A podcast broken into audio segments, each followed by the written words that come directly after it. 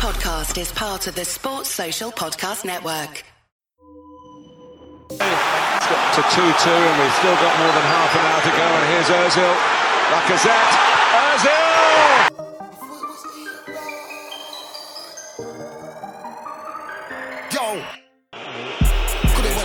But it went right, but it went wrong, but it went right. Said it was Ian, but it went right. Man, we get bars on bars on sack. MVP of the night, get a negative deposit in. Heads right in the paper. I thought it was Ian right, but I weren't seeing right. Man could have had that fight, but I'm in walk on sight. Man had to grab that mic, you're not going to spit this time.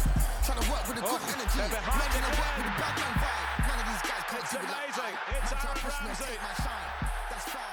The response of Arsenal across the line. Score from my team in the time I play. Whether Chelsea. Hello, welcome to another Touchy Gooners podcast. It's your boy Dan Coogs on hosting duty today, joined by three good lads. Lewis, how you doing? I'm good, mate. It's good to be in the guest seat, you know. Oh yeah, nice one. Shabs, how you doing? I'm all right, man, but I want to dunk on a couple idiots today, you know. I'm on smoke since listening to the main pod. I'll be honest with you, man. Oh yeah. There was a lot of slander on TG names still on that main pod, but we'll get into that. And Sean, how you doing? Yeah, all good, brother, man. All good. Yeah, big up all of you listeners for tuning in. You know, we really feel the love. Obviously, it's off the back of a bit of a peak result away to Anfield, losing 4-0, but we're going to get into the nitty-gritty of that match in this pod. Just a little bit of housekeeping. Make sure you follow Touchline Fracas, Touchy Gooners on all the socials. So if you're watching on YouTube, make sure you drop a like, drop a comment on the video and show us that love. But yeah, man, guys, this was a poor week from an Arsenal perspective, I think. You know, we were the evening game, 5:30 kickoff at Anfield, under the lights. It's probably the worst time I think you can potentially go to play at Anfield. Maybe Sunday 4 p.m. as well. After all the Scousers have had a chance to get their pints in, you know, from start drinking at 12 p.m. And they're nice and steaming as they come into that ground. And we basically felt the full force of that Anfield crowd, that Anfield team performance as well, with the 4-0 drubbing. You know, let's start with the lineup, because Lewis, I think you were against the crowd. I guess there was a couple of decisions that could have been made. One of them was at left back, and I think, you know, a lot of us said, I was one of them that said, you know, Tavares deserved to keep his place. And you said we should go with Tierney. So how do you feel, you know, after seeing how that match went, about the decision to go with Tavares at left back? To be honest, I don't think that's like, it was never we have to go with Tierney kind of opinion from me. I just think when you go to Anfield, I think you need to play your best defenders, and Tierney is comfortably probably our second best defender. Is that fair to say? Maybe second or third. Maybe now Tomiyasu's here. Maybe our third best defender. So, and whenever he has played against Liverpool before, he's done really well. You know, he's played against Salah 5 or 6 times now, and done a pretty good job against Salah. We're still uncertain about Tavares. I think Tavares, you know, humbled everyone a little bit with his performance at Anfield. And, you know, now it's people won't go too overboard on him. He you know, he gave us a good few performances, which was nice. And, you know, he was on good form and no doubt he was playing better than Tierney. But this is what happens when you have little bouts of good form. You know, you have 2 or 3 good games and people all of a sudden, I'm not saying you guys, but people start talking mad, like, wow, Tavares gives us this when Tierney is, you know, he can't do this, he can't do that. And it's just nonsense, really, because we have such a big sample size of what Tierney brings to the team. And yes, don't get me wrong, he's not had the best start to the season. But we know what Tierney is. We know what he's going to give you. We know what his bottom line is, right? We know what you know, his poor performance. We know what a poor performance from Tierney looks like. We don't know what a poor performance from Tavares looks like. Well, we do now. We do now. But it came in a game that, you know, was really expensive to us. And I don't think Arteta was wrong for starting Tavares. I believe in meritocracy. And I think, you know, Tavares did enough to start. But me personally, I just, you know, I would have taken the tougher decision to be like, you know, if Tierney was fit as well, I don't know the situation, right? You just have to assume that both players were fit. I would have gone Tierney just to be a bit more solid. It probably doesn't change anything on the day. We probably still lose comfortably, but maybe at least two of the goals don't happen if Tierney's on the pitch. Is that fair to say? So. I don't want to be too down on Tavares. You know, listen, those Anfield lights, plenty of men have shrunk in those lights, including many, many Arsenal players in previous years who have done the same thing. And he's still a young lad. He's clearly got some good raw attributes. You know, he's clearly a decent attacking weapon. But yeah, man, I wouldn't be playing him in any big games by choice anytime soon, that is, anyway. Yes, it's an interesting one because, to be fair, I thought Tavares was quite good defensively. You know, I don't think he got had up, you know, twisted up or anything like that. I don't think he got found like out of position or anything crazy because, you know, you've seen Salah cook some left backs this season. Salah was very good in that game, but it's probably his on-the-ball qualities, Tavares, is what let him down on the day. I think, you know, obviously that loose pass straight to Jota, that you know, he obviously rounded the keeper and Ben White and then slotted. But on the ball, I thought Tavares off the ball. Sorry, I thought Tavares was fine. He got up and down a decent amount. Not really so much getting up because we didn't really get out, but you know, I didn't think you know, it was too bad a showing, but obviously the obvious mistakes. Shabs, I'll let you guys get in the conversation here on Nuno. So what do you make of him? And then I guess for Newcastle, is it time that Tierney comes back in, or would you give Tavares an opportunity to sort of make amends? Sean, do you mind if I just chime in? Yeah, I think what Lewis has said is fair, to be fair. I don't disagree a great deal with what Lewis said. I was someone who was calling for Tavares to start. I think on the basis of form, there was a good argument for him to start that game. I still think... Shabs, you're gone on mute. You went mute. Can you not hear me? Yeah. I still think the things that I like about Tavares apply, but it was an acid test for him, definitely. It was, you know, an opportunity for us to learn a bit more about him. I think it was quite purposeful that Liverpool really packed their midfield and pressed, you know, the centre of the park and allowed our fullbacks to have the ball. I think Tavares probably had more touches of the ball than any other Arsenal player. I think that was very intentional. And yeah, like, he made some mistakes. We've seen it. I think a part of my reasons for I think I've told the line on him, and I think I understand why. I never want to get too carried away with like with encouraging performances. Bear in mind how early he is into his Arsenal career, but. Yeah, like, I think we've seen this. It's good for us to kind of recognise and acknowledge like this, like what kind of level he is at. I think the tougher tests really are an indication of how a player can cope in these situations and what kind of level a player's at. I don't think that Tierney in that team necessarily does much different. I think the reality is that Liverpool were just far superior to us on the day, but I think it is a bit of an issue that he was directly responsible for at least one of the goals.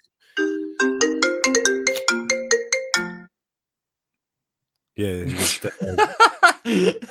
Dan was just there, like, watching his phone ring, like, oh. Well, yeah, no, he was. Sorry, you got a phone on your watch, Dan. Sorry.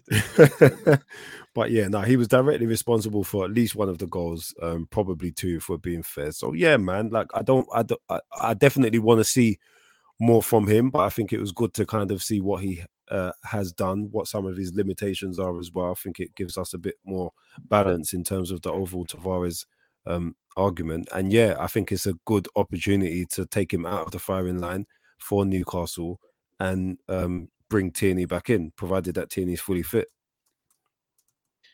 Yeah, fair play, man. Fair play. And Sean, anything you want to add? Yeah, I don't really disagree too much with what the lads have said. I would have gone with Tierney, but I wasn't upset that Tavares started in it. Do you know what I mean? Like you said, meritocracy on merit, he was perfectly in line to start. I mean, I guess what you saw here was really is an experience that showed a lot of the time as well. And, you know, just generally, this was a game where pretty much you saw the level. Obviously, Liverpool are far superior to us. You saw the fact that the team is really, really young. The team is very inexperienced. And, you know, the guys that are senior didn't really step up in itself as well. So I'm not really upset at Tavares. It's weird me even saying that in a game in which we lost 4-0. I don't really blame the defence much, which is as crazy as that sounds. You know, more of the issues are with the midfield and the attack. But yeah, I mean, he was brought in as backup. Tierney's fit again now. So for me, Tierney comes back in for Newcastle. Nothing against Tavares. He'll have his chances again as the season goes on. But yeah, Tierney's fit. Tierney comes back in on Saturday. Yeah, fair play, man. Fair play. I think, yeah, it's definitely one to watch. You hope, because, you know, from some of the discussions that we saw, Tavares' interviews and stuff like that, it seems like he's got, you know, a big personality. You know what I'm saying? I don't understand why people are surprised that Arsenal are winning. We've got good players. We're going to win games, etc. He's talking with a lot of confidence, a lot of belief in his own ability. So, you know, hopefully he does bounce back from a couple of errors. Because, as I said, I think overall it's not the worst left-back performance I've seen. It's not like, you know, Danny Rose versus Saka the other day, or Danny Rose versus Salah earlier in the season, where, you know, the guy he's looking unfit, he's looking out of shape. It's a couple of loose, but obviously very costly mistakes for him. So, Sean, there's a couple of things that you touched on there. So I'll come back to you straight away. Just, I guess, because before this game, we were talking about it as a bit of a free hit. We're talking about it as, you know, the acid test, as you put it as well, right? Where, you know, we're going to really see what this team is about. You know, 10 match unbeaten run, beating the likes of, you know, AFC Wimbledon and your Leeds and Spurs and Leicester's and Norwich Burnleys of this world, right? So not exactly, you know, the top of the pops, yeah, in terms of opposition, and going away to Anfield, evening kickoff, is probably as hard a game as you can play in world football at the moment. You know, so how do you feel, you know, the overall performance can be assessed? You know, is this something that we can look at and, you know, put down a yardstick and say, you know, we're just not good enough, this wasn't good enough, X wasn't good enough, Y wasn't good enough? Or do you think it's one that we put behind us and we don't really try and analyse this one too much? I think it's a mix of both, as you've alluded to. I think, you know, games like this really show that obviously we have the youngest team in the league. We've still got a lot of growth to go. You know, you remember a lot of these guys have only played like 10 games together. So whereas you're comparing it to a Liverpool side who have been under Klopp for 6 years, they reached the pinnacle of their powers. You've got the guys like Salah, Mane, Van Dijk, they're 29. You know, they're literally right in their prime. Do you know what I mean? They've been playing together every 3 days for the last 4 or 5 years. So, that team can't get any better. Do you know what I mean? That is, like you said, it's the team at the pinnacle of their powers, probably one of the top 3 teams in world football right now. So better teams have gone there and got slapped. So it's not really my issue. I didn't, you know, have an issue losing. I think one of my things I said before is that I wanted to see us be competitive. And I think for the first 45, I actually didn't really have much of an issue with the game plan. I thought, you know, the setup, we were compact. We looked, you know, we were, you know, there were some decent passages of play from us. Obviously, Liverpool was still the better team. They were still the team in the ascendancy. As you'd expect, you're going to go to Anfield and you're going to have to defend for large periods because, You know, they put you under swaths of pressure. Liverpool, they're really a team that compact the middle. So they really pack it out and, you know, they force you to go wide, you know, and then the pressing triggers hit. So they force you to go long. And you have to be really, really try and brave to play out. And unfortunately, I don't think we saw enough bravery from especially our midfielders in this game. I thought they were a bit slack. I thought Lokonga was better than Partey in the first half, but Lokonga was all over the gaff in the second half, and Partey didn't show for it at all. It was a real shame. I think it was really, really poor performance from him, especially as one of the older statesmen.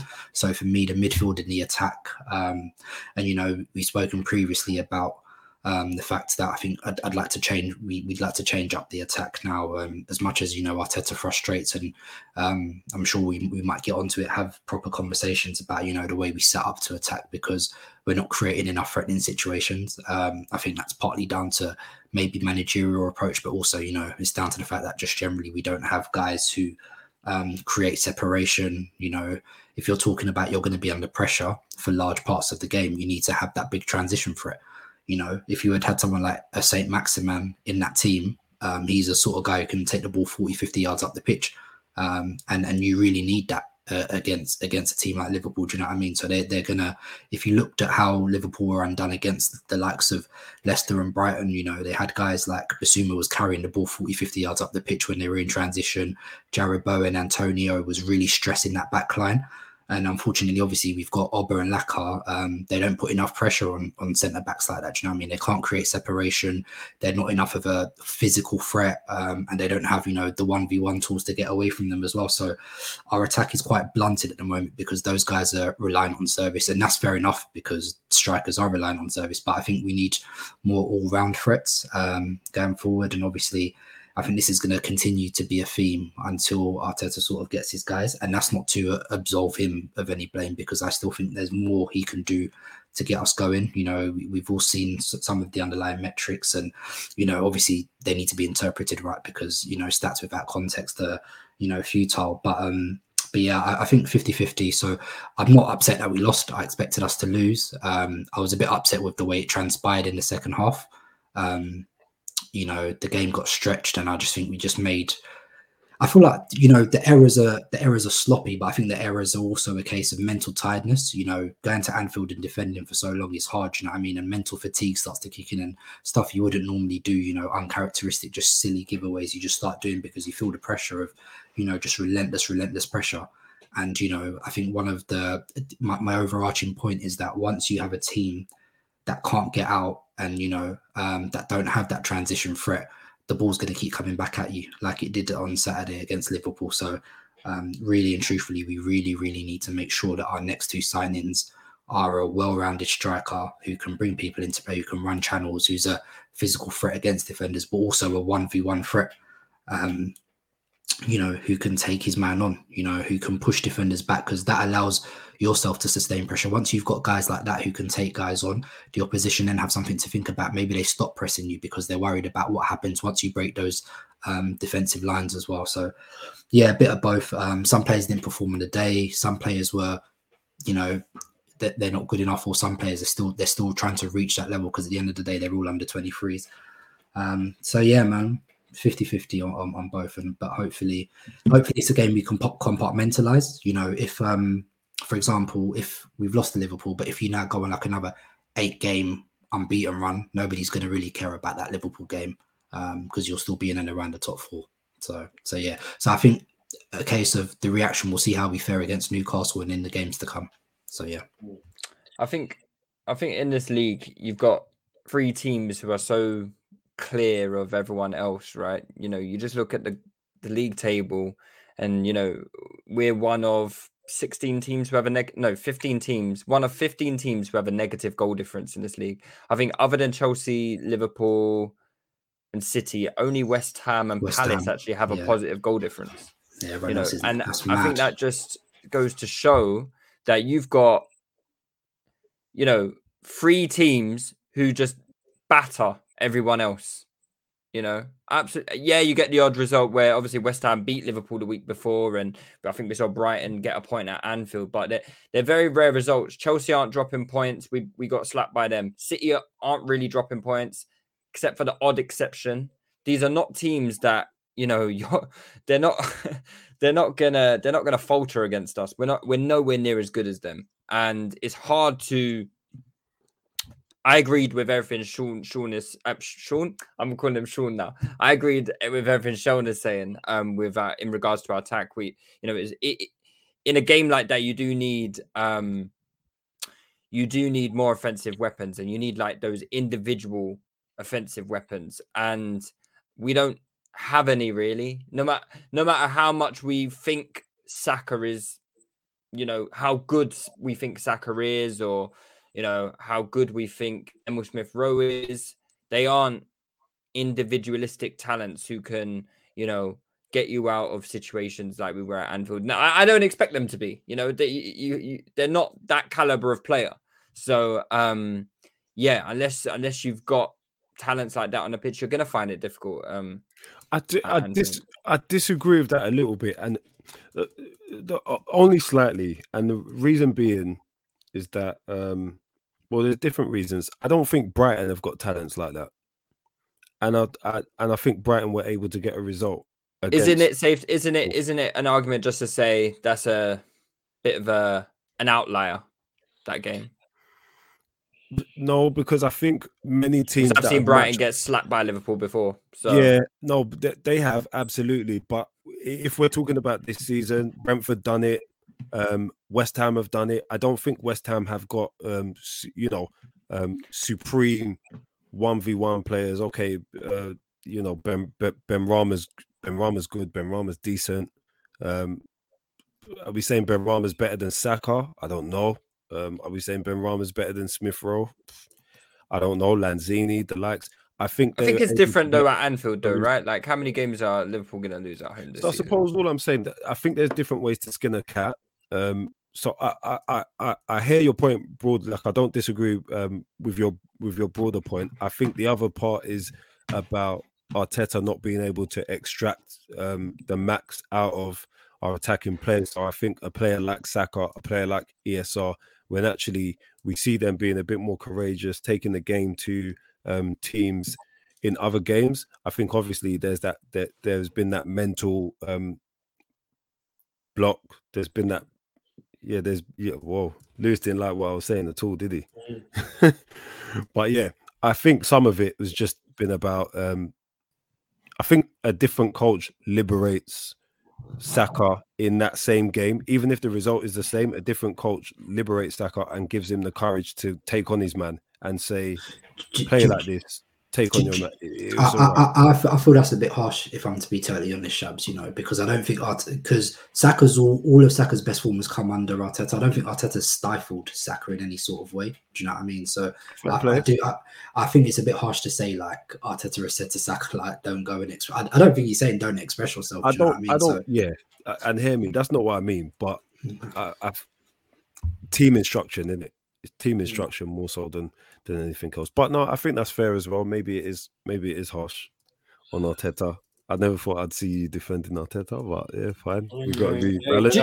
We've got to be balanced. I make a note of this. No, but you guys, the thing is, you have to be balanced, did it? Even though we do. It's very hard to say that ESR and Saka, who have thrived under Arteta, are now being stifled by the same guy. Do you know what I mean? So you've got to look at it from both ways. I think I tend to agree more with Lewis's point in the fact that I don't think, you know, we want a proper 1v1 demon in it. Do you know what I mean? Those aren't guys to do that. Do you know what I mean? So, and especially when you're under pressure at Anfield, which is, I think, is the overarching point that was made. It's perfectly fine to be under pressure at Anfield. Do you know what I mean? Better teams than us are stressed at Anfield, do you know what I mean? So that's fine. It's just that, you know, that transition threat. So, and I think, you know, it's a conversation we've already had this season, and it's probably something we're going to continue to have until we have newer profiles in attack. I think it's an interesting conversation to have, right? Because obviously people talk about lacking profiles, etc., and needing certain players in attack, needing certain players in midfield. I also, like, before the game in our preview, I said that this game will be a test of the players' like personalities, a test of their mentalities, right? And I think that was evident again in sort of how we started that second half. I think first half we did okay. First 30 minutes, you know, I thought we were in the game. I don't think Liverpool created too much before that little spat on the sideline. I was watching this on my phone and listening on the radio at the same time. And, you know, it didn't sound to me, or from what I was watching, that, you know, we were, I guess, under the cosh, as it were, like we were at the start of the second half. And then obviously, you know, they get their goal from the set piece. I think it's a quality ball, and obviously header from Mane. Questions over whether Ramsdale could do better from the save. Absolutely I'm not. I'm not trying to get into that too much. And then I don't understand the criticisms, Dan. No, I think he gets a hand to it. So, you know, anything a keeper gets a hand to, I think you can ask a question like, could that hand be stronger? Could he flick it over? I'm not really trying to get into that right now, but we can talk about that a bit later. But then, and then obviously, I think there's question marks over Gabriel, you know, losing Mane to head it in as well. And then, and in sort of the 5 minutes before that goal goes in, I think Ramsdale was really keeping us in the game. So from like 35 to 45 minutes, I thought, yeah, Liverpool up the tempo, and we couldn't really cope.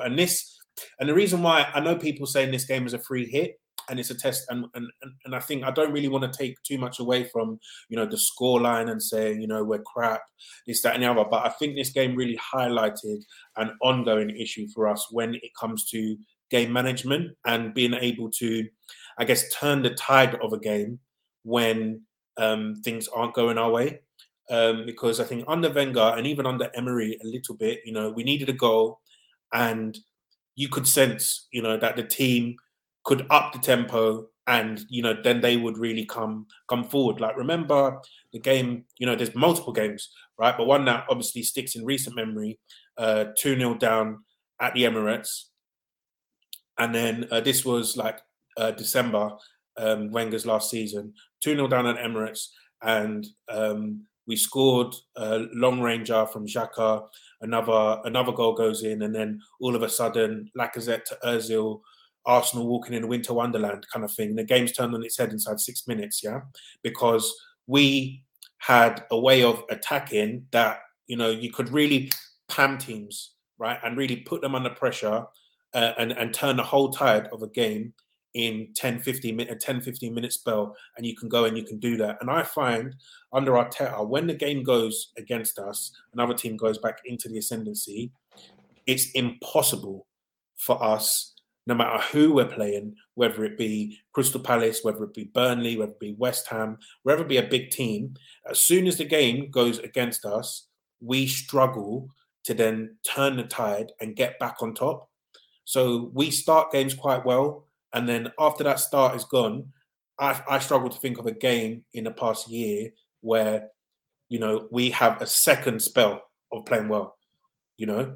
And I think that was, and basically at Liverpool, as soon as they came out for the second half, for me, heads were gone. You know, look, they talked about the Liverpool press, Liverpool setting traps and whatnot. But I just think that the passing that we were seeing, it was just poor. You know, like Lokonga, when he gave the ball away 3 times, I think in the space of, you know, 2-3 minutes, I don't even think he was under, you know, intense pressure. You know, there were I think some easy passes that he could have been made. He made the wrong decision. It was too loose, and his head was scrambled. You know, Tavares again. You know, when he gives the ball away, we've actually played out of their press there, and, you know, all he has to do is look up, have some pass appreciation. Do you know what I mean? I think there was, even in that second half, when we played out, there's a clip circulating on Twitter where we actually ended up having a shot, but there's a couple passes in that run where Smith Rowe, for me, Tavares is on a run. You played it behind him, so he needs to stop, come back onto his right foot and play it back. And I just think the pass appreciation, the composure, the personality, it goes missing at times with this team. And I don't know what the reasons are. Obviously, people talking about experience. And I did a thread today where I said composure-related things. They do improve with age, because with experience, you trust yourself more, you trust your ability more, you trust your teammates more. So I do expect that to improve, but I think personally that's a big worry. So I don't know. Isn't it a quality thing though, Dan? isn't it a quality thing? Like, I get it. There's loads of concerns about Arteta's ability to coach an attack. And you're right about all the things that you've mentioned about our inability to, you know, when we're down, the game is done, basically. How many games have we actually come back and won games from? Spurs last year, maybe Benfica. It's a handful of games, right? Mm. So you're 100% right in that. But is that all down to Arteta, or is that, how much blame do we have to put at the feet of our players? I'm not putting that on Arteta. I don't think you can put, like, you can't put Tavares giving the ball like away on Arteta. Do you know what I mean? That's just a stupid basic error. Like, players are, and you know, I don't. It's a tough one because I feel like it might be a part quality issue. I do feel though, because I haven't seen that, like, those stupid giveaways that much this season from many of our players. So. I don't know. I do feel like it was partly... We just got hammed, man.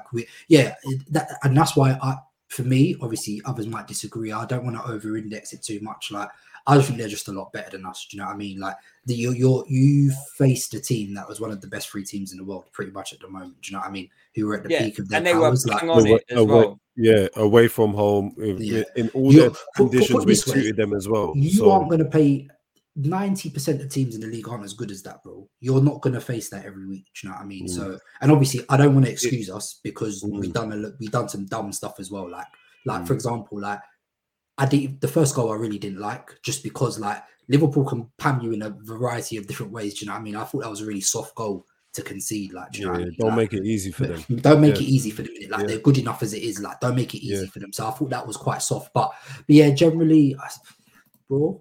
Sometimes you're just like, and I feel like, you know, I don't feel like any opinion should be changing massively from this game. Like, if you had an opinion on a player, you shouldn't change it based on what happened at Anfield. Do you know what I mean? So you should just, you know, keep that same energy because, like I said, I've seen, man, like I saw Tony Cruz and Modric get run over at, you know, you've seen guys get run over at Anfield. So it can happen. Do you know what I mean? So I'm not that upset about it. I want to see how we react from this, do you know what I mean? So I've checked our... So, go on, Jabs.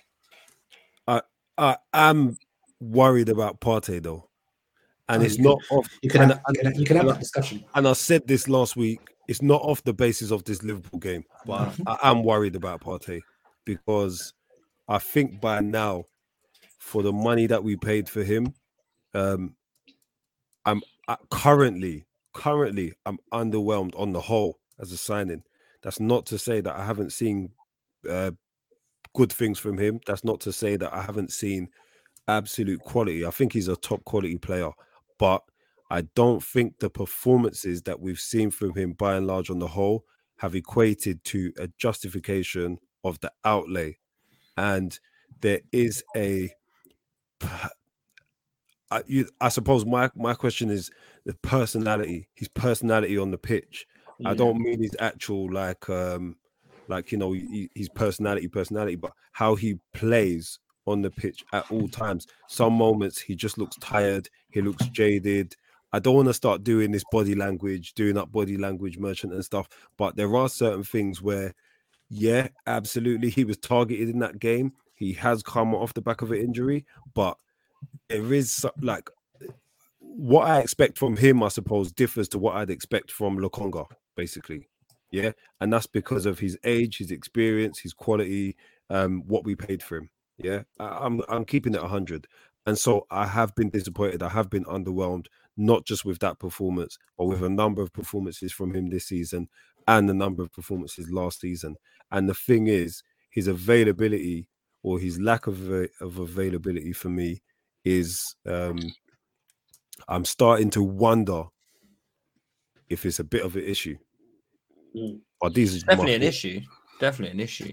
I mean, I agree with Shabs. Like, I was so disappointed with, because I'm a massive Thomas Partey fan. I backed him all the way, and there's only so much excuses you can make, right? Because I don't think I don't know. Again, I don't know how much I can blame it on Arteta. Like, is there something wrong with the way our midfield is set up? I'm not too sure. We could certainly say he should be in there with someone better, right? We should certainly say he shouldn't be, you know, playing in midfields with Lokonga or Granit Xhaka or Ainsley Maitland-Niles. Like, we've done him dirty there. 100% Absolutely. We've done him dirty, Absolutely. Right? Fair but point. You are our leader in there. You're our leader in our midfield, right? We paid £40 million for you. You've played for Atletico Madrid. You're 27 years old. You came with a massive reputation. But we're not seeing that on the pitch. We're not seeing you carry that. You know what I mean? Like, he hid. He hid against Liverpool. Lokonga was our best midfielder at Anfield first half. Lokonga was our best midfielder by a big distance. And, you know... In terms of the personality that he played with. Yeah. It was Lokonga picking up the ball, trying to do things, trying to make things happen, you know? Yeah. And, you know, I haven't checked the stats, but I wouldn't be surprised if Lokonga had more touches than Partey, maybe if he won more tackles than Partey. I haven't checked the stats. I could be horribly wrong, and that could be my eyes letting me down. But my eyes told me that, you know, and that was me just looking at the personality that they were imprinting on the game. And I was so disappointed in Partey. I really was, because, you know, these are the kind of games you're the leader in this team. You're one of three players who are over 24. You know, you, Oba, Lacazette. You're the elder statesman in the team. You need to lead by example, and we see it from Lacazette. You know, listen, we all know what Lacazette is a player, but as an actual personality on the pitch, nobody can detract away from what Lacazette gives on the pitch. He is second to none more time. He's got so many deficiencies, but you know when Lacazette's on the pitch, he's going to impose himself on. He's going to impose his personality. He's going to impose himself on the game, and he's going to try his best ultimately. Oba, there's still kind of question marks about that, right? I think Oba's had a great season. He's shown great attitude, and he's been a good role model. But I just don't see it from Partey, and it's really, really frustrating, because I think if he did, he could take this team up a notch, and he could take himself up a notch as well, because he's certainly got the ability, right? This isn't an ability conversation. Let me just play devil's advocate a bit, because, you know, I think there's a couple factors here. Obviously, you know, Partey, I don't think he played well, but then I also think that Liverpool did a lot to stop Partey from playing well. I feel that, you know, in that first half, they probably, you know, sort of let Lokonga have the ball a lot more. They let, as Sean said, they let Tavares have the ball. I think they let Lokonga have the ball as well, you know. And it wasn't really until Maitland-Niles came on that Partey started, you know, I guess, dropping deeper to receive. So I do think there's an element of Partey, you know, potentially hiding in this game. But also, I feel like, you know, Liverpool, they really defended him well. They defended his outballs well. The pass that he he had on in this match was basically to Tomiyasu or back to Lokonga, you know, because the pass to Lacazette, Thiago was basically on Lacazette's neck this whole match. And then there was a little bit of an outball to Bukayo Saka, but we didn't really see the ball get anywhere near Saka in that second half either. And I think they locked off Partey's exits, you know, because if you look at this game, it's not like he was, you know, sort of super loose in possession. I don't think he was getting, you know, sort of pammed, losing duels. I just think he was pretty anonymous, you know. He wasn't really in this game. And I think that was Liverpool's game plan, that, you know, Partey is, I guess, the main sort of threat, in that if you look in that front six, who's got all the ability on the ball, who's the one that can, you know, sort of pick and thread a needle, and who's caused them problems in the past when he's been to Anfield, is Thomas Partey, you know. So I feel like they really did a lot to stifle us being able to play through him. And again, this is probably a question of game management, that, you know, if you're seeing this happen, what do you do to react? And I don't think we did anything to react to how they were stifling him, you know. Maybe you switch him and Lokonga, you say, Partey, you know, you try play on the left side and give him a test, you know, against Salah and Trent, and see if those guys can do the same defensive job that Tsimikas and, you know, Thiago were doing on the other side. But we didn't really do that. We didn't really react. So, you know, I think all of the things that you've said is very, very valid criticism for Partey. I do question his personality. you know, because he's never really, I don't think, been, you know, that leader. You know, Atletico Madrid, you look at your Godins, you look at, you know, your Gabbys, you look at your Kokes, Sauls and all of these guys in and around him. And obviously you've got a manager like Simeone there, who is, you know, as emphatic and as wild as you can get on the sideline. You've not really needed Partey to step up, and he's always been playing alongside men, whilst being, you know, sort of amongst the younger players there. So this is a bit of a different role from him in this Arsenal team. So, you know, let's see how he reacts to a leadership role, because I don't want to, you know, be too early in writing him off. I think obviously it's relevant that he's coming back from an injury as well. And we've seen Partey, when he's not fully fit, he's not really all there, you know. So I don't want to make excuses for him. I really don't. But I just think we have to apply context. Yeah, and so just to add on that before you move on as well, like, I feel like stylistically, Arsenal's very, very different to Atletico Madrid as well. I think I agree with the point you made in terms of the fact that I know Partey has a lot of experience, but Partey doesn't strike me as a sort of like midfield general, like, you know, like who's going to be bellowing out orders or so. But that's not to excuse him, because just generally I expect his overall play to be better. I think what's disappointed me actually that I didn't see, and maybe it's because it was a stylistic thing at Atletico, I actually don't think he can run, but he's not a massive athlete, if that makes sense. Do you know what I mean? And if we could probably put that into context of the fact that, you know, Atletico played with a very, very low block. So they were blocking spaces rather than he wasn't having to, you know, cover swaths of space that he does at Arsenal. So it's a difference stylistically set up for him. So I think that's probably one thing to factor in. But yeah, generally I don't disagree that he needs to up it. He needs to up his performance level. Generally, he needs to stay fitter. He needs to, you know, even though he might not be a leader himself, he needs to stamp his authority in some sort of way on the team. So I totally agree with Shabs and Lewis there. So yeah, let's see how it pans out. But yeah. Because I think the bad thing is, and this, as much as we're all down on Xhaka and we're not keen on him, you know, Xhaka doesn't hide, you know, and that's probably, that doesn't reflect, you know, Arteta probably sees Xhaka as his like key sort of leader in that sense. Do you know what I mean? So Xhaka will show for the ball and try and do whatever, progress it, even though he's not the most agile and he's not good under pressure. So I feel like, yeah, Partey's the sort of guy who needs. He's not the senior partner in, like, you know, a pivot. I feel like he's always played with someone like who's the more senior statesman in that midfield. But as is where he is now, he needs to be that guy, or he needs to try and show more to be that guy, in my opinion. So yeah, he needs to stop going to Kate's calf and play with more personality, man. Luck Sundays. Yeah. I dare him to let me see him at WizKid next Sunday. Listen, he's definitely going to be there, man. That's his day off, man. Newcastle Saturday, early kickoff. You know, he's got the weekend to do his thing. Yeah, he can go to WizKid, just win on the weekend. I've got no issue. Otherwise, if I see him, he'll be doing shaku. Yeah, so yeah, it's one to watch on Partey, man.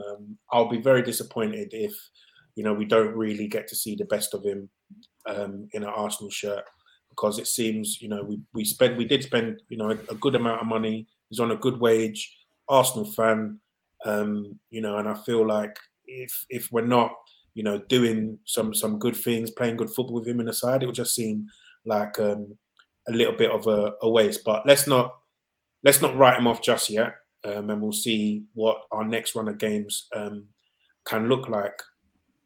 I guess one of the other performances that I want to touch on a little bit. Obviously, we spoke about Aubameyang a little bit in this game, and people saying, you know, he doesn't give us much, doesn't offer anything, this, that, and the other. From my perspective, right, I get what people are saying, you know. He doesn't give us that hold-up play. He doesn't, you know, run the channels.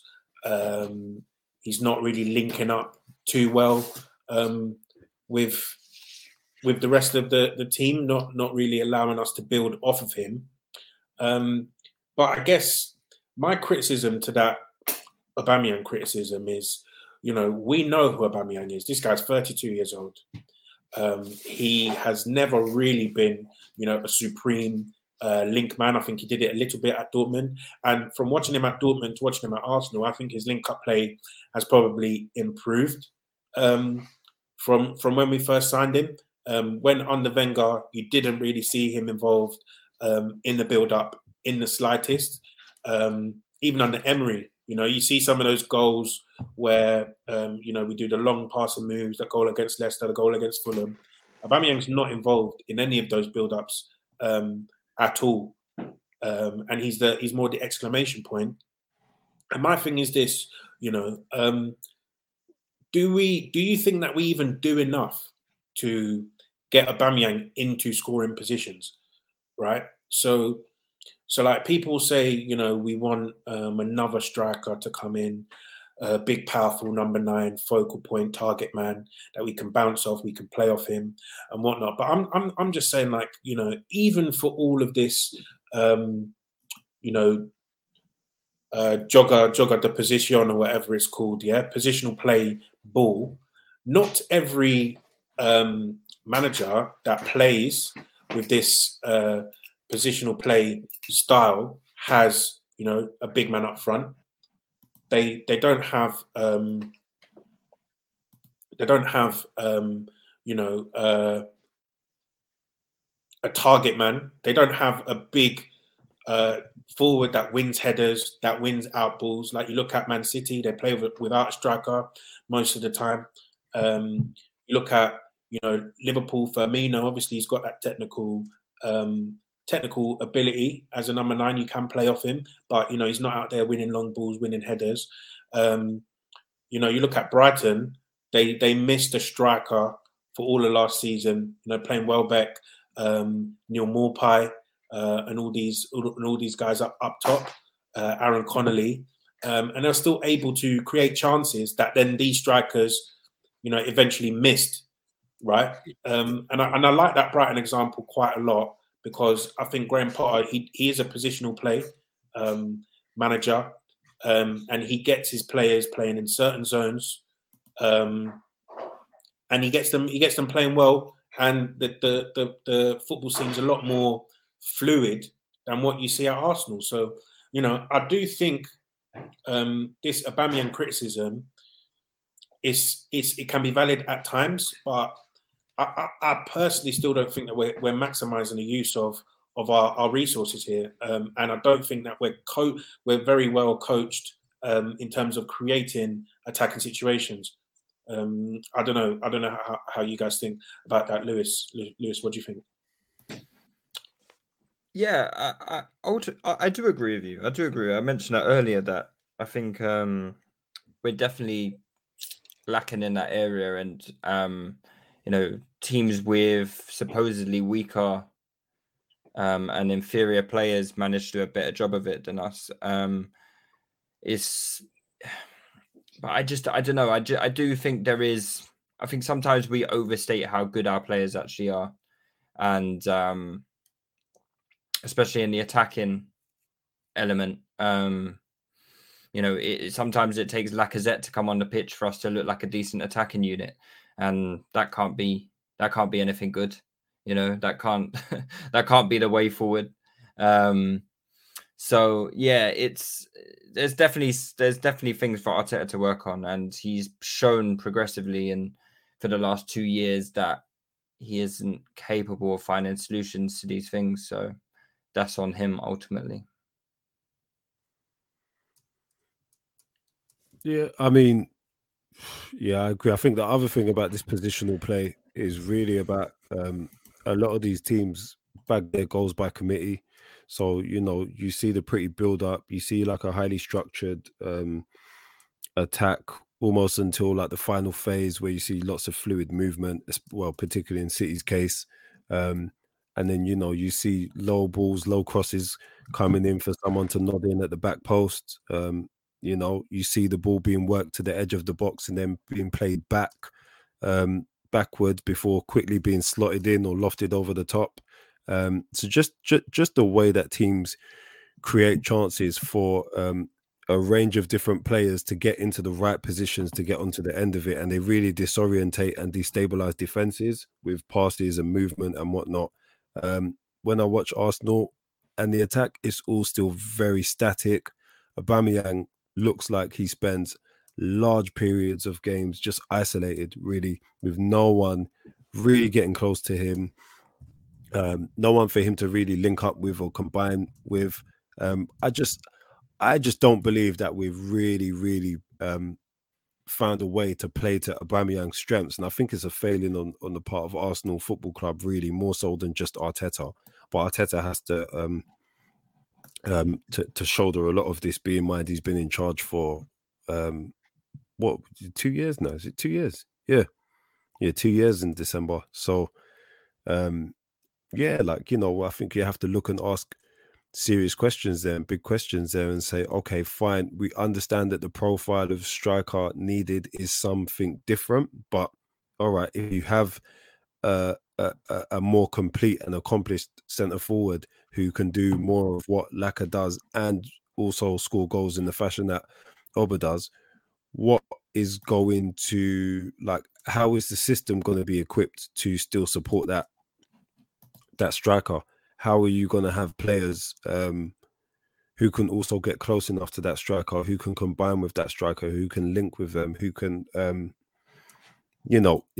interchange with them, like interchange positions, like who can, like you need more than just a bags man, really, in today's football. So who's going to do that? And I just don't know. I haven't seen enough from the football that we've played to feel convinced that, yeah, actually this can happen. So it feels like Oba will have games against teams who he will do this, like against Watford. Like, he had loads of opportunities, could and should have really scored goals. There have been loads of games this season, actually, where actually he's had loads of opportunities and chances to go on the end of. But I think that's more about the type of opposition we've come up against rather than a shift in the way that we've attacked or anything like that. So yeah, it worries me, man. It does worry me. I think, fine, go and spend 70 mil on Vlahovic or Ishak or whatever, but what's going to be different?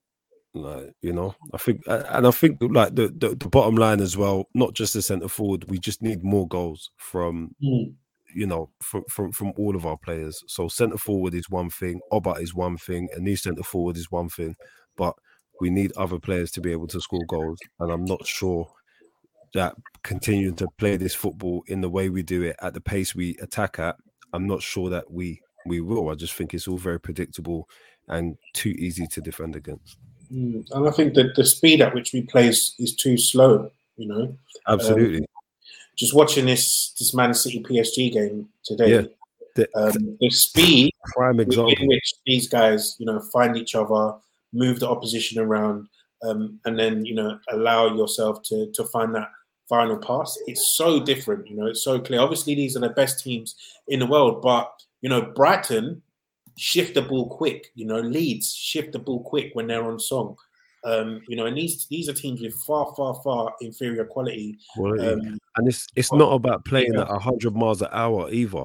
It's that turn of pace, because sometimes we see City stroke the ball around like very, very, very slow. Like, like we see them like, almost move into like a walking pace, and then boom, someone just springs the ball to life, someone's asleep, boom, 3 moves, 3 passes, it's in the back of the net before the defense even realize what's happened. PSG, I don't think, have got the best defense in Europe, not by a long stretch, but they completely destabilized them today and just made light work of it despite going to go down. So and they are like, it is a long way off. We're a long way off from City. It's a big reach, but you want to see some variant of that. You want to see that at some times, if not all the time. We see the consistency and the degree to which City pull it off. I don't have that expectation. What I expect is to see glimpses of that, to see elements of that more regularly than we've seen it in the 2 years that this guy's been head coach. And that, for me, is still a big, will remain a big criticism of us. No matter how, yes, we are more defensively secure, despite the drumming the other day. I think we've looked better defensively. I think the statistics will back that up and prove that. I think, a bit more durable in the middle of the park, but we're not creative enough and we're not clinical enough in front of goals. So that to me still says, like, all right, can this guy do it? Because how long do you need to be able to counter an attack, even with lesser quality? And we've had this conversation time and again about, all right, him not having the players that he needs. It's not really his attack. Well, Saka is his player, really, by and large. Like, he didn't bring him through, but definitely there's been a heavy endorsement of Saka. You know, ESR is his player. There's been a heavy endorsement of him. Ødegaard, man, like, I don't even want to speak about Ødegaard right now, you know, because he's just not even featuring, which is a big disappointment. Willian was his player, you know, really, like, wasn't able to show us anything with Willian. Pepe is a special case. And then, you know, Lacazette, fine, he's having impact, but he's not really scoring goals. And I think, you know, Lacazette, despite not being like that elite striker, he's still good enough to have scored and contributed more goals than he has with the minutes that he's played. And the same with Aubameyang. So it's not good enough for me. Yeah, man. I'm going to have to call this episode, you know, Monologue Central. You know, I think we've all had our turns having monologues, you know, so... I hear it, man. I hear it. It's a difficult one. But let's look ahead to Newcastle. You know, early kickoff on the Saturday afternoon, 12:30. You'd hope they offer a different sort of threat, an easier threat on paper, especially being at home. I can't remember the last time we lost to Newcastle at home. I'm thinking maybe an Andy Carroll special way back when they first came back to the Premier League. So I think our record against them is very, very good in the league. So, you know, looking ahead to this, what changes would you guys make? You know, we spoke about left back, we spoke about centre mid, we spoke about up front.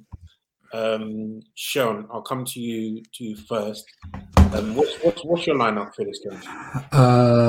I'm not making too many changes, but yeah, certainly Tierney comes back in for me. And the other main one is that Ødegaard comes back in. You know, I think Lacaz's done all right. Like, he's worked hard, he's pressed hard, but the reality is he hasn't actually done anything. Do you know what I mean? He doesn't create anything. He doesn't score. He's in the team because he's been running about till it hurts. Like, do you know what I mean? So we actually need some quality. And, you know, I've been harsh on my man. Put it this way, I'm very harsh on Martin Ødegaard because I rate Martin Ødegaard, do you know what I mean? And Martin Ødegaard has a lot of quality, but Martin Ødegaard hasn't shown enough quality, do you know what I mean? Saw the free kick against Burnley, cool. There was that bit of quality against Watford that got ruled out because obviously Oba slid in. So I know he can do much more and I need him to do much more. I was at the Watford game when there was just like one little bit of quality where he must have plucked the ball out and then he just hit one quick diag, I think, over to like Nuno Tavares. And I was like, bro, I need you to do that, bro. This team is crying out for you. I need you to dictate. I need you to create. I need you to be doing this, bro. Do you know what I mean? So, and I know you've got the quality to do it. So, yeah, for me, like, he comes back in and I'm pretty sure Newcastle will sit in a low block anyway. They'll try and transition through like Saint-Maximin, Willock and Joel Linton. So they'll have pace in transition. But this is the sort of game where, you know, we're going to have the majority of the ball and we really, really need to make it count. I need to just see high... Brother, I need us to create chances. I beg you, please, bro. So this is the sort of game I need us to create loads, high volume creates, bare shots, be slapping shots from left, right and centre. I need a 3-0, bro. I need a 3-piece, no sides. No, do you know what I mean? So I need Oba on the score sheet. I need Ødegaard to maybe grab an assist or two. I just need that, bro. So yeah, for me, Tierney and Ødegaard are the main changes. And I just need to see a good performance. Do you know what I mean? So I need to see a win, but more importantly, I need to see a good performance with that win. Do you know what I mean? So I think like if you gave a good performance with the win, like Liverpool, everyone will forget about the Liverpool result pretty much straight away. So, but if we're labouring, if we're like, you know, the ball's being moved about, but we're not creating much, the crowd are going to start to get frustrated, bro. Do you know what I mean? So I need this. This is, I think it was Lewis who said this a few weeks back. I think it's time to start raising expectations now, both of the players and of the manager. Do you know what I mean? So you've had 2 years, you've had 250 mil. I need to start seeing results. And obviously it's weird me saying that because we're fifth in the table, but like, you know, but, and good, like hopefully we can stay in and around this position and even move higher up. But I need to see performances improve, man. I do. Like, I think, you know, the mini run we had before, there was some good stuff that I saw, but it wasn't sustained long enough. So I need to see good sustained pressure for long periods, teams penned in, loads of shots, loads of, you know, passes, good combinations. Let's see it, man. We're better than Newcastle, so let's make it count, please. I need a 3-0 on Saturday. Yeah, fair play. Lewis, I'll come to you next. What do you want to see? What do you want to see against Newcastle? I can't remember who it was who earlier spoke about like the personality of this team, the characteristics of this team, you know, and how Liverpool would be a big test. I didn't necessarily think that, of course, Liverpool is a big test mentally, but I think the bigger test now is to see how those players recover from that as well. And, you know, they got slammed 4-0. It was embarrassing, you know, and it probably knocked the stuffing out of a lot of them as well. You know, you've been on a good run. You go there with confidence. You're thinking as a team, oh, we're pretty decent. And, you know, I'm pretty sure the players will probably think maybe, you know what, we gave it a good shot. And, you know, some of them might feel that anyway. Some of them might be thinking, no, we could have done a lot better. That just depends on personalities in that changing room, right? So it's going to be interesting to see how they bounce back. And I want to see a fast start. Like you said, no labouring, no, you know, 35 minutes in and we've only had 2 or 3 shots. Like, it needs to be a fast start. There needs to be energy. The players need to come with the noise, you know, and that's the only thing I want to see. In terms of personnel, I don't know. I feel like it could be a game for Ødegaard to come in, but at the same time, I do feel like we look like a better attacking side with Lacazette on the pitch. And I can't put my finger on exactly why.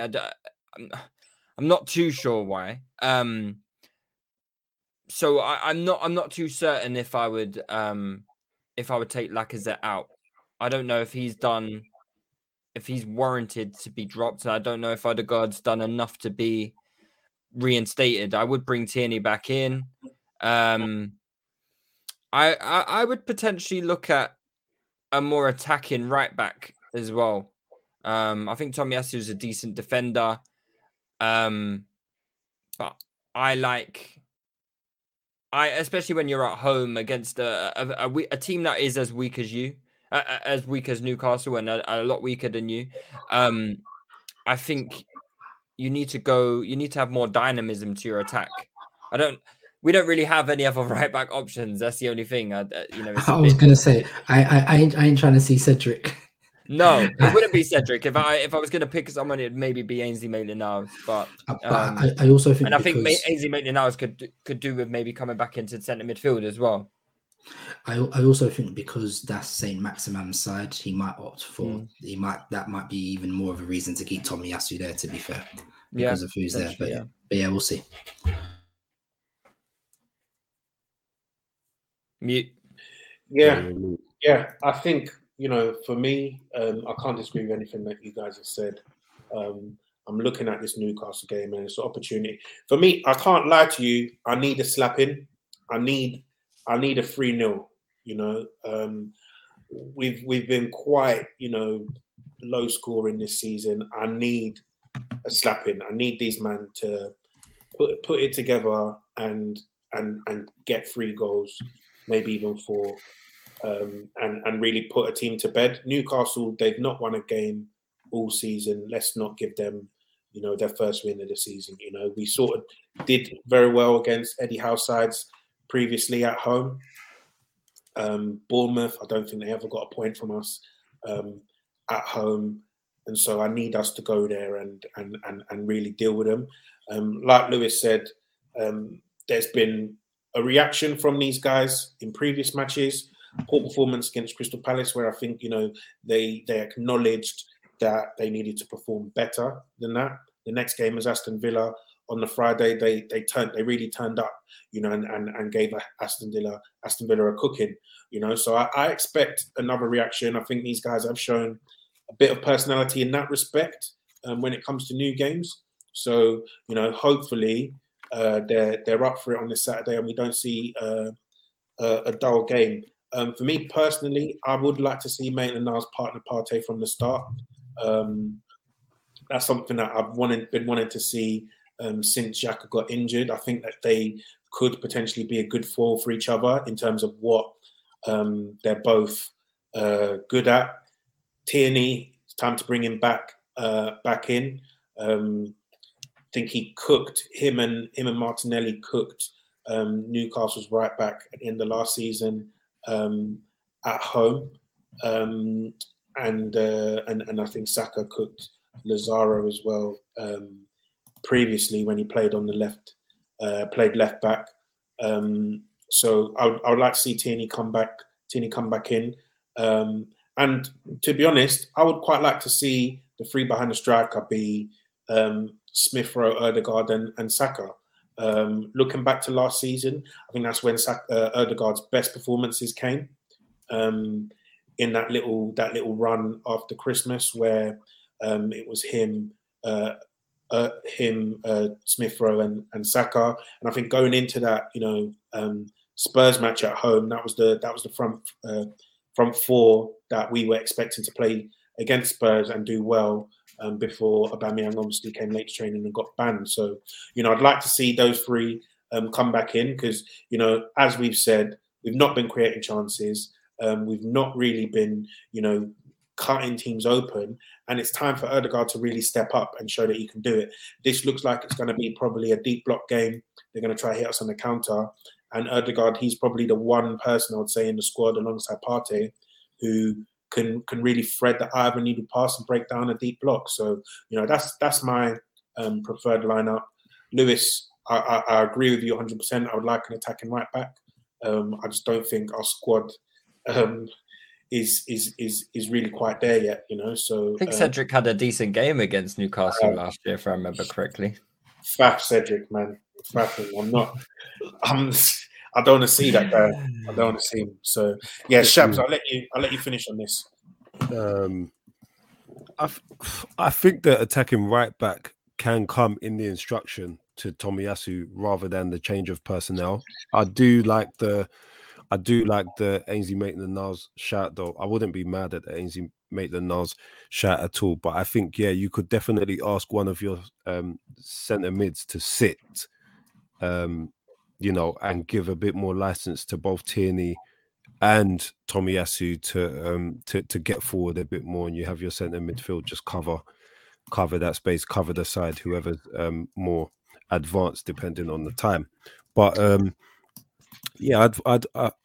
think I'd make the same changes really that I think a couple of you have said. I know Sean definitely said it. Tierney definitely, he'd come back in for me. I think it's a good opportunity for him to come back in. I think give Tavares a rest as well from the spotlight. Not because I think he's tired, but I think you want to protect him, especially after that performance. Lokonga, I probably would play.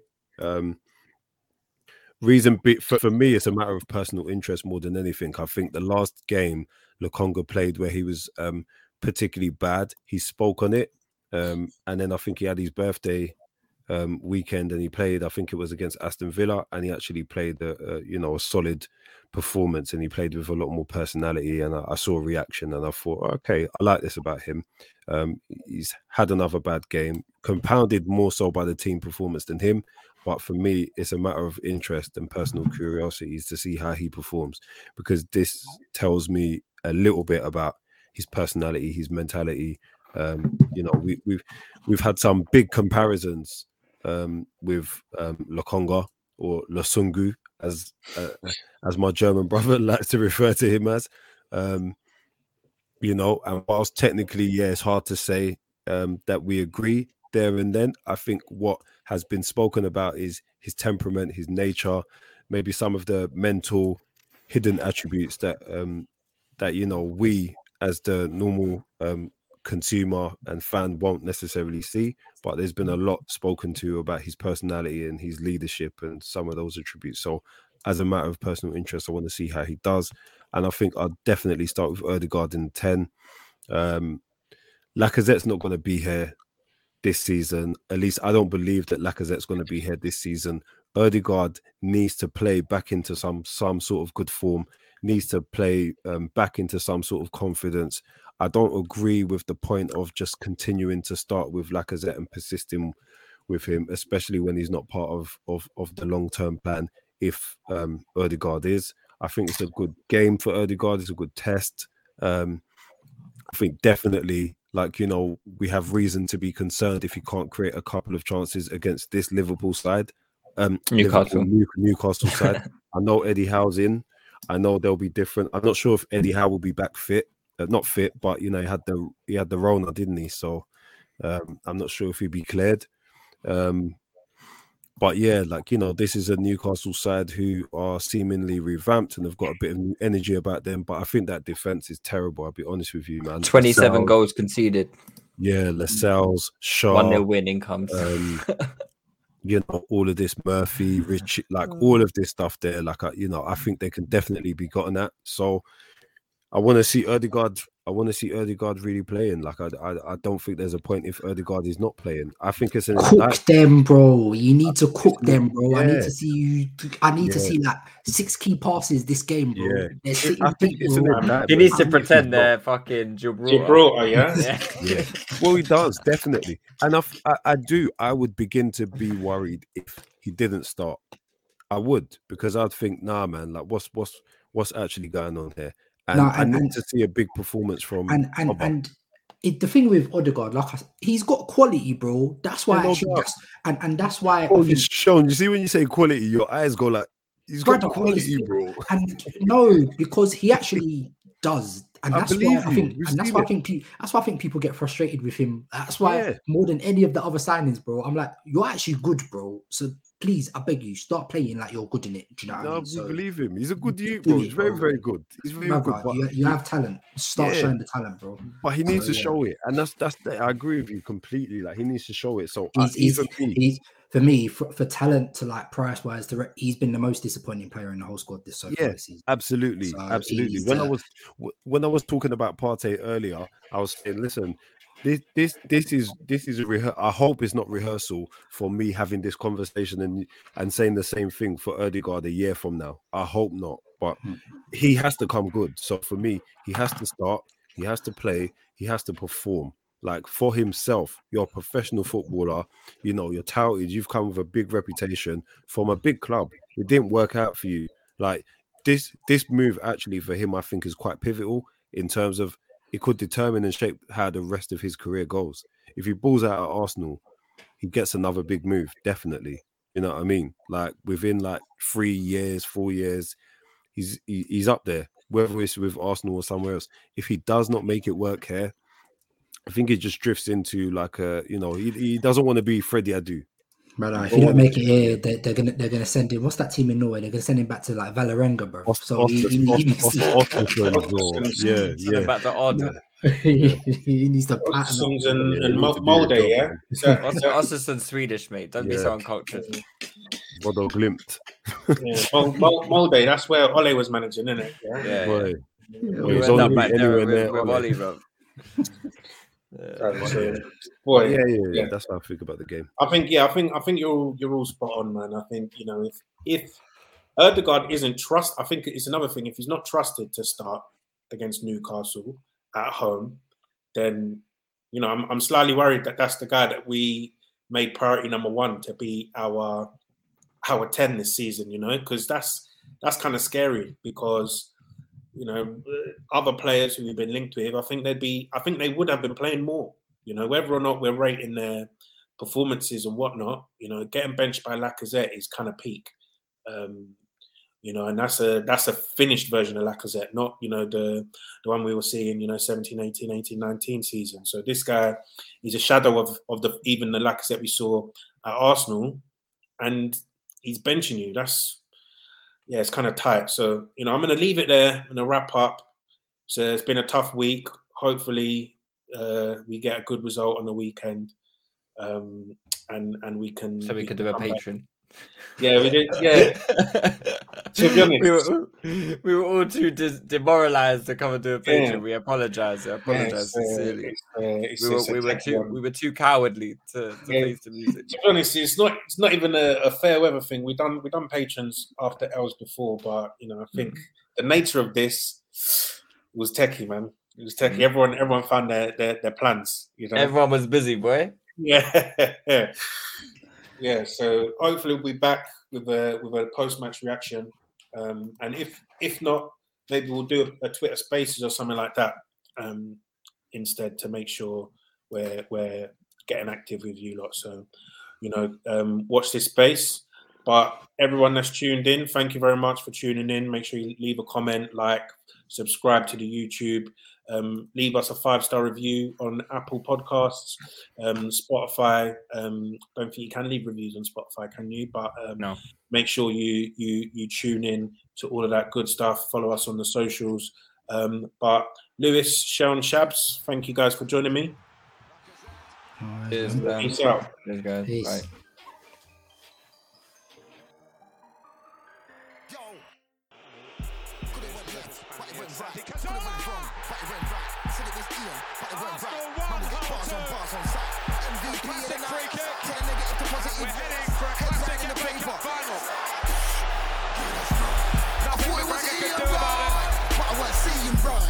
Man could have had that fight, but I'm in walk on sight. Man had to grab that mic. You're not gonna spit this time. Trying to work with a good energy, making a work with a bad man vibe. None of these guys can't do like that. It's Aaron Ramsey. That's foul. Man, that's the response of Arsenal. Man crossed the line. Score for my team any time I play. Whether I know when man's Chelsea inside. Man can't say I get simply floor, but you can lost their focus in the joy of equalising. But I weren't seeing right. Man could have had that fight. Sports Social Podcast Network.